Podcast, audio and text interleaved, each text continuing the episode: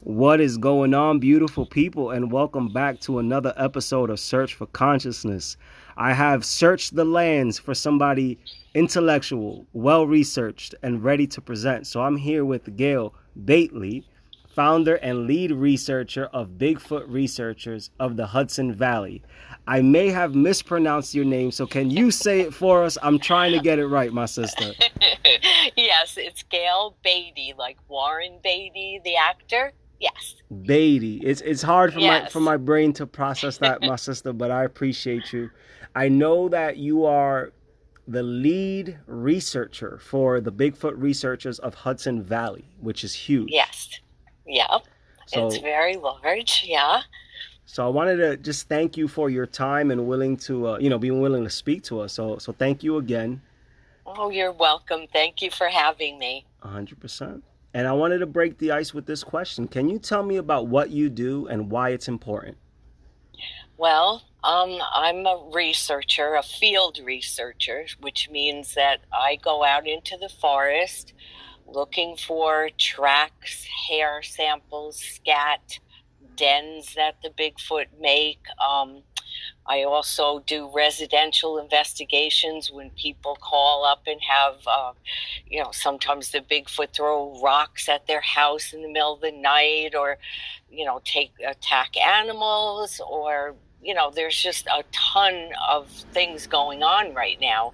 And it's been the past 10 years since I started my research, but basically, I have a group that goes with me and we go out into the woods and find evidence of these creatures, as well as try to do um, presentations in schools. And I was doing one in a cafe for a few years, once a month. And then when the pandemic hit, I couldn't, you know, we had to close the the uh, th- the group. So um, right now, I'm doing a lot more podcasts and uh, trying to educate the public that these creatures exist and they're in New York State as well as all over the world. So I agree that your work is tremendously important. And I actually personally learned about Bigfoot, you know, through legends, local legends. And then there's a show or a few shows, Finding Bigfoot. And Correct. when I respectfully was new to this, I said, ah, this this doesn't make any sense. Or and, and but these people had real stories. They had eyewitness testimony. They had scientifically proven things that better yet can't be disproved. And that's when I started to say there has to be something here. All these people cannot be making up the same stories. So Correct. so, Gayle, I just want to thank you for your willingness to even speak about these things and I guess risk the disrespect that comes with it. So, Yeah, there's there's always going to be skeptical people, which I was skeptical in the beginning too. But I had uh, an incident when I was a teenager, and it was up behind my house on Stissing Mountain in the town of Pine Plains, and I was solo camping. And I set up my tent. My parents didn't know I went up there. I got grounded and I was a rotten teenager, so I got mad. So I just grabbed my stuff and I was going up on the mountain to spend the night by myself. Well, that turned out to be a life changing evening.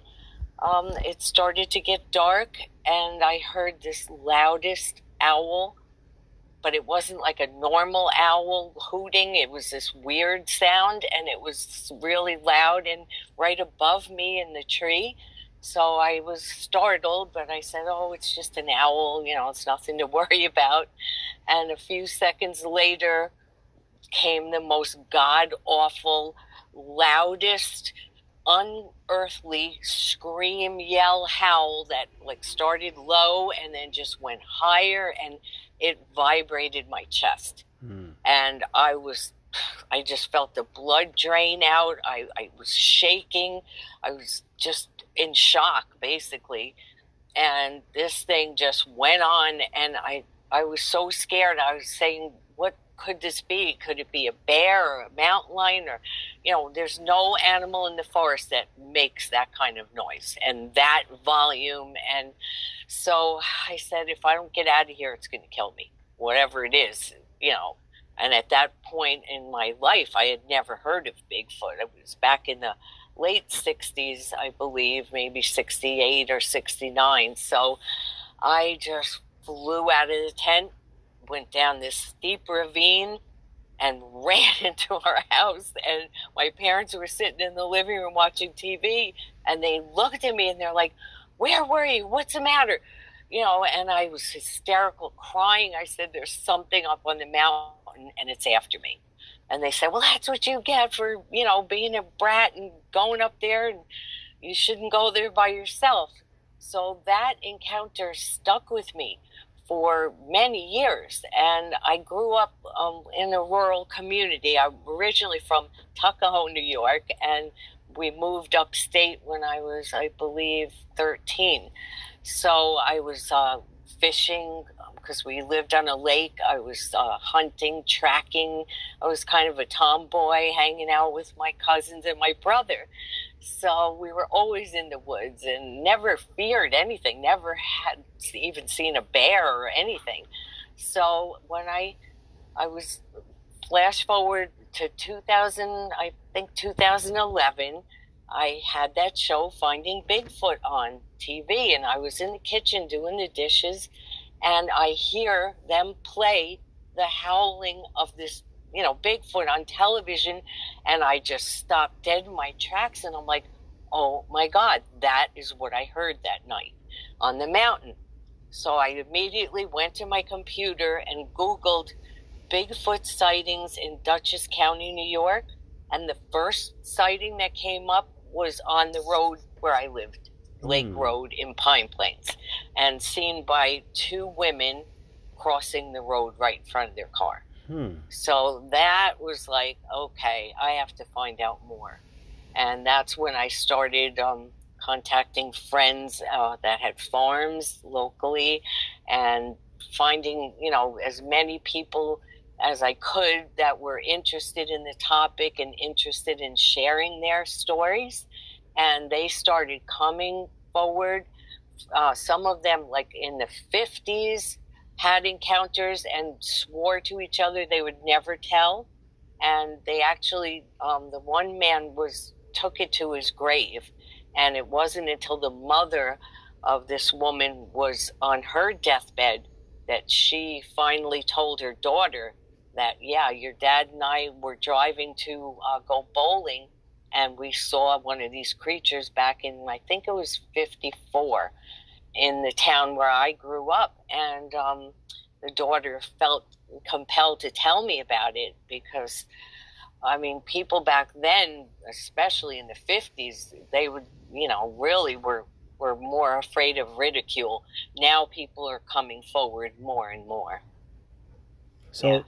I appreciate you sharing that because it does have this air of I'm scared to admit the truth, but the more I objectively listen to people without labeling them. Keyword, without labeling people.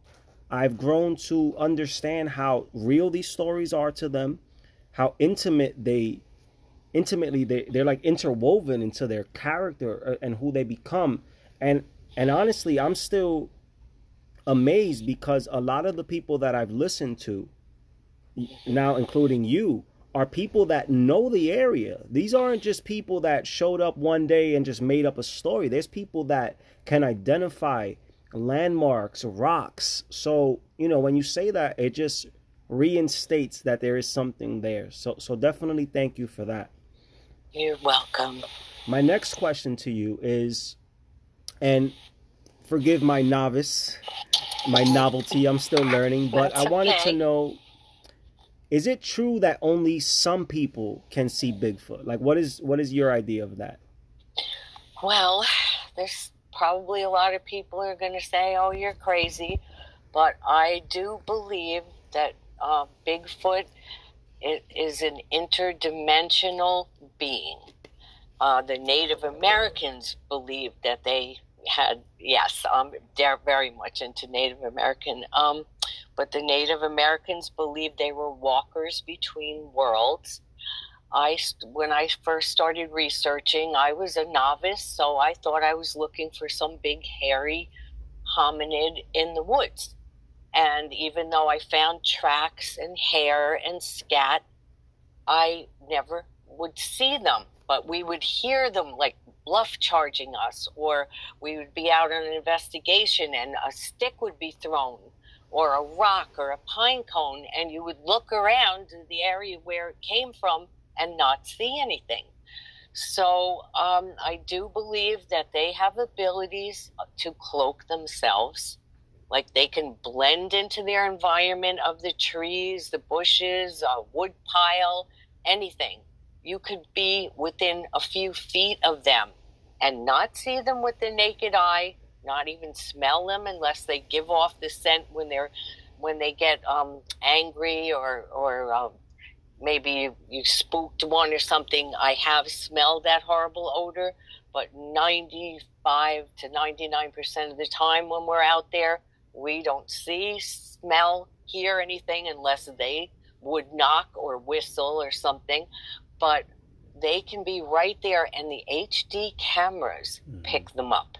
Mm. So we actually use camera glasses made by Coleman the ones that make the camping equipment. They have a little SD card. And so when we do our investigations, we will wear them. And then we'll also bring like a handy cam and film the whole time. And then when we get back to our computers, we put our chips in and we go frame by frame. And when we see something dark on the screen, you know, that looks out of place, we freeze frame it, take a, my iPhone or the iPad and take a still shot and just enhance it and maybe mess with the color a little. And there they are.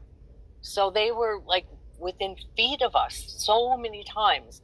So once I found that out, and then a few other incidents happened that confirmed what I believed, you know, after a few, not maybe a few months after I started researching and figured out how they just are there and we can't see them, but the cameras pick them up.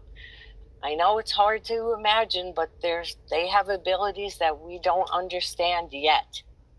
So, not only do I agree with you, I think I have I don't want to say evidence, but I would like to tell you this that be- besides you and I deciding to agree on this conversation, there was a young man that I'm truly moved by.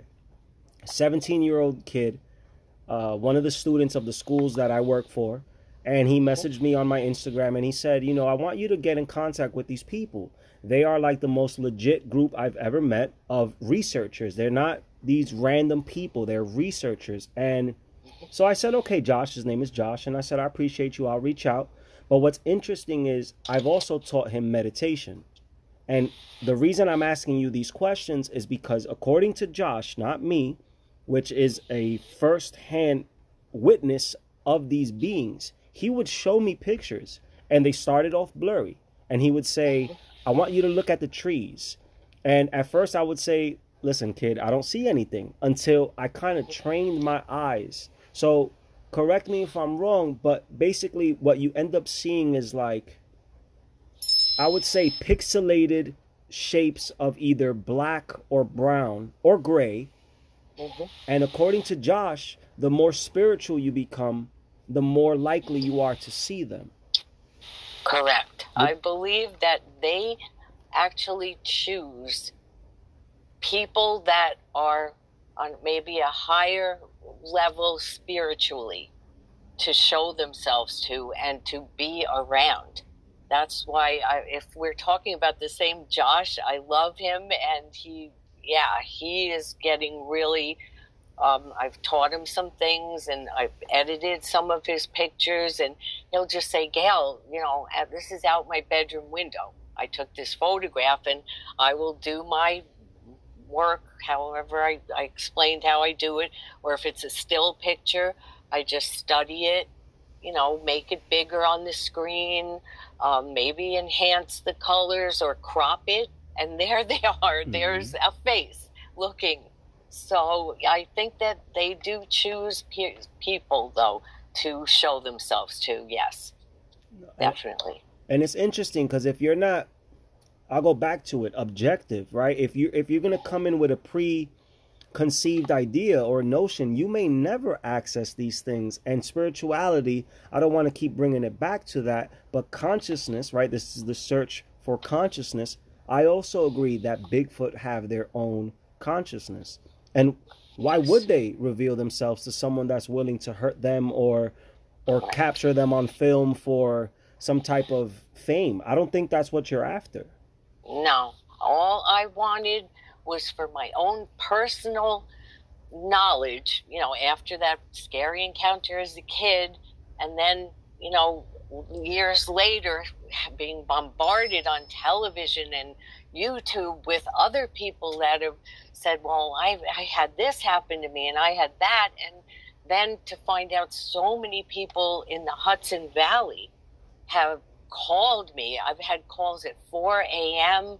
Um, I've had calls like all different times with, um, you know, sometimes scary things, other times just, oh, they're just knocking on your house or, you know, it's scary. Of course, these things can be eight to 12 feet tall and weigh a thousand pounds. And to, first of all, your mind, you have to wrap your mind around the fact that they exist, number one, and that they're here in New York State, two hours north of Manhattan.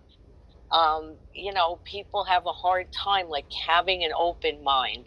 But once you accept them and respect them, and this is where the Native American comes in because I must have been a Native American in another life because from the time I was a child, I was very sympathetic towards the Native people and everything. So, what I do is I take sage with me when we go on an investigation and we smudge and pray. And I make sure I smudge everyone in the group, pray, ask permission to enter the forest, and just be respectful. And all the times that I've been out, which is hundreds, they have never harmed me. They have you know, been a little aggressive to some team members of mine on a couple of different occasions, but certainly, you know, they never like attacked them or anything. They might have like thrown something or, you know, banged on the tree to get us away from maybe a young one that they had. But um, you must respect them because it's just like someone walking into your living room unannounced. The forest is their home and that's where they feel safe and they they have young because we found um, like 16 inch tracks of the parent and then a seven foot track next to it. So they have family units and so respect and keeping an open mind is very important in this field. 100% and definitely thank you for that. So I, am so happy you brought up the Native Americans because I've once again at my novice level, I've been exposed to this material and it's not out there. It makes perfect sense to me. Like if you're a higher vibrational being, they already feel that you're not going to hurt them. Almost like any animal. If you speak to, right. not that you speak to, but if you play with cats and you play with dogs, they'll come up to you when they feel comfortable, and that's kind of yes. the same way that I see it. So. Yes please enlighten me. My next question is Is there a difference between Bigfoot, Yeti, the abdominal or abominable snowman? Man. I think they're basically the same creatures, but just like we have different nationalities of people, maybe the um, like the skunk apes in Florida, they say, are smaller than the classic Bigfoot that's say in the Pacific Northwest or here in New York. Um, I think they're all basically the same uh, creatures, but depending on where they live, the Yeti is more known to be seen uh, white ones. So, yeah, I just think that would blend in more with the snow up in the Himalayas or something like that. But I think basically they're the same creatures, the same DNA, which is another thing that uh, mainstream science is. Uh, there's one scientist, Dr. Mireya Mayor, that's on the new show. It's pretty new called Expedition Bigfoot. And so she's a primatologist and she's been researching with uh, Russell Acord and another fella. And that's on, I think, Discovery or the Travel Channel. But uh, most of the scientists are ignoring this. Mm-hmm. And I don't know if it's because the government um, doesn't want people to, you know, have too much knowledge or, you know, why they wouldn't like admit to the general public that these things do exist and, you know, we need to protect them or, you know, whatever. But it, I know the government knows about it and they just don't want to disclose it, just like with the UFOs and the aliens. Now, all of a sudden, we're getting bombarded with disclosure footage and, you know, but I don't know. I hope with the Bigfoot will come disclosure as well. You know, and I also, it's funny you said the silence of the government because mm-hmm. my, um, I don't even know what to call him. My guru, my associate at the time, we had a conversation earlier today, and what he said to me was, the government is not giving you information. They're finding it difficult to continue to hide information. So I think that kind of going back to the ancients, right? The Mayas, they predicted the time of the end of the world, right? In 2012. Right. But I think what they yeah. meant was the end of the world of illusion.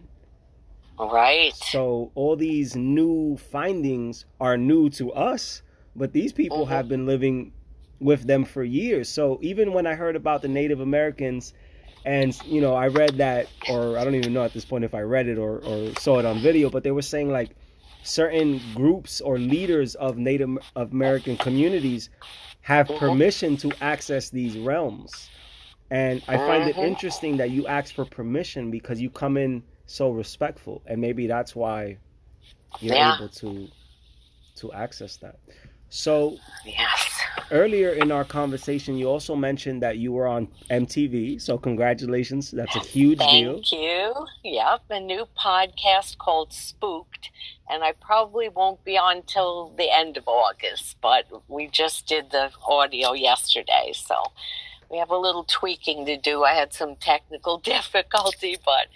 Um, Tiffany was great and very patient with me, helping me try to set up stuff but yeah, it's exciting. No, it's very exciting. I wanted to congratulate you. I wanted to thank you. And if you had a few more minutes, I wanted to ask you a few more questions, if that's okay with sure. you. Sure. So, mm-hmm. no, you've been great. You've taught me a lot. I'm actually really excited to uh, listen to the audio and just kind of learn from it.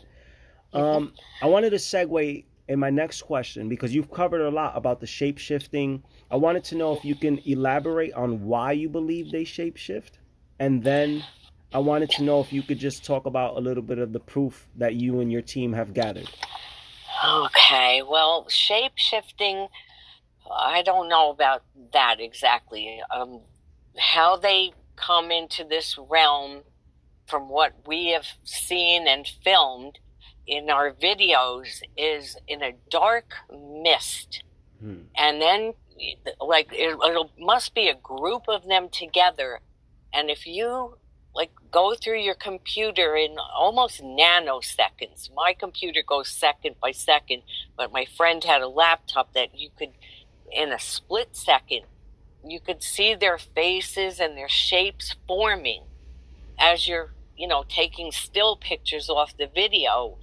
But um, I'll tell you quickly about um, this incident that happened to us in 2013 on December 30th we I had been investigating this man's house that was having all kinds of activity. He had a couple of sightings on his property, you know, actual sightings uh, when they were in the physical realm, and he had all kinds of incidents. Them looking in the window, scratching the screens, um, throwing rocks. leaving gifts for him of deer skulls, that you know, all kinds of things. So I was putting some of the evidence that I was getting on my Facebook page, and I got contacted by a couple of guys from Massachusetts that were also researchers. And so they had a one a camera called a FLIR, which is a very expensive night vision camera. It's like six thousand dollars, but we didn't have one. So they said, Would you like us to come out and we could do a night investigation? So I spoke to the homeowner and he agreed. So these two gentlemen came and they came and it was still light out. So I walked them around the property and during the daylight hours. Then we went in to have a bite to eat. While we're sitting at the table, uh, another gentleman and myself were facing the man's porch and the, the windows, and we saw this big light colored creature pass by the window. And he said, Did you see that? I said, Yes. And so we said, Okay, let's hurry up and get outside, you know, to do our investigation. So the guys are gearing up and they're strapping their cam, the trail cams on their chest and They've got, you know, headlamps and it was freezing cold that night. So I said, okay, I'm ready. So I stepped out on his porch and I lit a cigarette. And as soon as I did that, crash, smack, they knocked a huge tree down and it went splash into the creek. So I opened the door. I said, hurry up, guys. You know, they're out there. They're throwing down trees. So the guys come out for them and we start walking down towards the creek and a feeding station that on a rickety fence that the guy had that he used to feed them every night which i told him that wasn't a good idea but he wanted to make friends with them and lure them out especially for that night when we had the FLIR so the uh, the cameraman with the FLIR was down to the right and these things went nuts and they broke down trees that had to be 24, 28 inches in diameter, live trees. But it was in December, it was freezing cold, just breaking them like crazy. So the cameraman was started taking a video and he said, Contact, contact. So, he, so he's got four of them on the FLIR camera. So he's like, get over here, you know. So he's passing the camera around, and so each one of us could look and see these creatures and the heat signature and their silhouette. You know, you couldn't, you know, make out any facial details or anything. But um, he hands it to me, and I was, I'm a lefty. And when he handed it to me, I accidentally turned it off. But he got video, I, I guess a few minutes of video from that night. And there was also a smaller creature um, that we picked up that was like crawling on the ground really fast on the bottom of the video. And um, I was speaking to this man, Dave, who was there that night. And he was one of the fellas from Massachusetts. And he said that when he looked through the camera, he saw this small creature that was like peeking. He could see the head and the shoulder.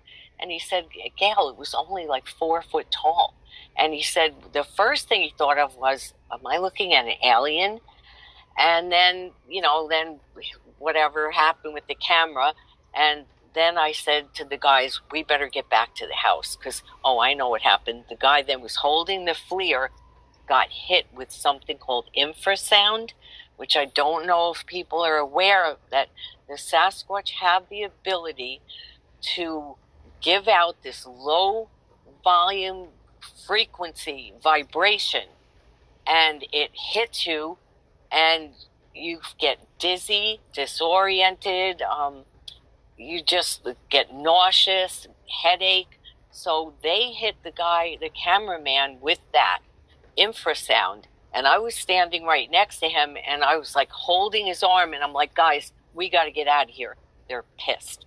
So we start, I holding the cameraman's arm and he's like you know, wrenching and, you know, almost throwing up. And I'm trying to get him up to the house. The homeowner and the other man, Dave, and his friend John, I don't know where he was at this stage, but they saw this blue light lit up the sky, and then everything went dead silent. Mm. And all of us were like freaked out because that proved to me that definitely they are not of this earth. You know, like nothing after that, all of us, it changed our lives. It totally, you know, told me, yeah, they're, they're from either, you know, uh, up in the sky. I don't know where they're from, but they are not 100% from this planet or earth or whatever you want to call it. It was scary. Wow. Yeah. That was incredible. And, and these are the kind of things I try to explain to people. You need to listen to firsthand accounts. You will never, hmm these things can't be made up. Like, like even just listening to you, the fear. Like, I wish people could see your eyes, the expression, the. But yeah, um, it was cha- life changing for everyone. Like we will never forget it. Yeah, if you look up infrasound, I've had other team members get hit uh, during investigations. Um, my friend, who is a Native American shaman, came out with us to do a residential investigation across the river in Saugerties, New York, where this family had bought this house that was on the market for a couple of years. And they had young children and teenagers and got a really good deal on the property. And it was part of an old farm property for over a hundred years, and then they must have subdivided it. And she called me and she said she was in bed one night shortly after they moved in, summertime. The window, you know, was open and the screen was there, and she was woken up by this stench of like dead, rotting meat and, uh, you know, just a horrible, horrible odor. So then she heard a tree branch like crack. And she's waking up her husband saying, you know, Eric, wake up. You know, what's going on? And he's big guy, you know, groggy. And they looked around outside, didn't see anything, nothing, you know. Then he had to go away on a business trip and he had to leave her home with the kids. And I think they started throwing rocks at the house in the middle of the night. Whenever her husband would leave on business, they would, you know, take advantage because they knew it was a young mother home alone. Um, other things happened where uh, she was out in the yard with the two little ones, the littlest babies, and uh, all of a sudden this "Ah!" scream, you know, god awful scream. She grabbed the two babies, ran up into the house, called me. We went out there, and so we kind of split up. Which usually we all stay together as a group within, you know, a certain amount of feet. But this is only seven acres of property, and it borders the New York State Thruway.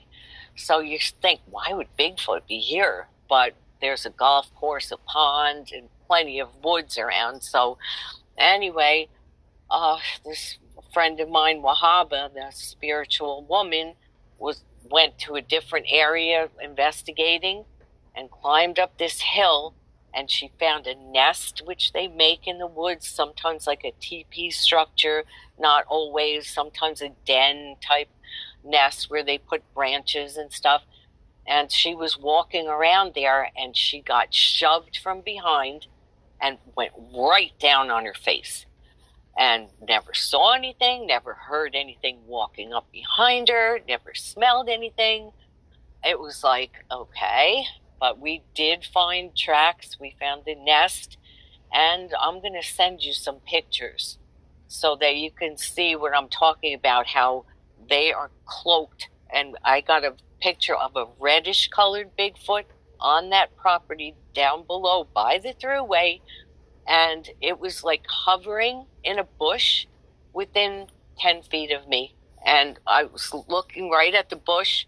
I'm filming, waiting for my friend to come with the casting material, get home, put the chip in, and said, Whoa. So I will send you that picture. That is a really good picture. I have a lot of good pictures, really. Yeah, I've heard a lot about you, my sister. I really have. So if it is the same Josh, I'll shake his hand. I'll thank him when I see him. Gayle, Yeah. you've been incredible. Be- thank you. before we wrap this episode up, I would like to know if you could tell us where to find you. I know you're on YouTube, and I think you have a book, so maybe you can tell yes. us about that. Yep, I have a book called A Young Researcher's Guide to Bigfoot. And it's not scary at all. So, you know, and it's good for adults too because it tells you you know different things about the the Sasquatch people because I shouldn't call them creatures because they actually have language and intelligence and um, other things that you know we're still finding out. But um, yeah, I'm on Facebook under Bigfoot Researchers of the Hudson Valley, and then on YouTube as Hudson Valley Squatch One. Amen. Yes. You are a gold mine of information. I am lucky to have connected with you. Just please. I am happy. I love your show. I'm going to be turning a lot of people on to you with the uh, Facebook page and my other pages. Yes. It's an honor and, to connect with you and, and any any support would be truly honored. Thank you again. I think I'm gonna wrap this episode up, but I can definitely get okay. you on again for round two. So sure, you've been great, my sister. Let me just thank you from Brooklyn, and uh, uh-huh. and definitely thank you for being on, my brothers and sisters. Episodes drop every Sunday at 4 p.m. Eastern time. If you would like to donate to either of our organizations, please reach out to Gayle directly or the Mindful Wizard on Anchor.fm/slash Mindful Wizard. We love you, we appreciate you, and let us continue to search for consciousness. Thank you and amen. Thank you.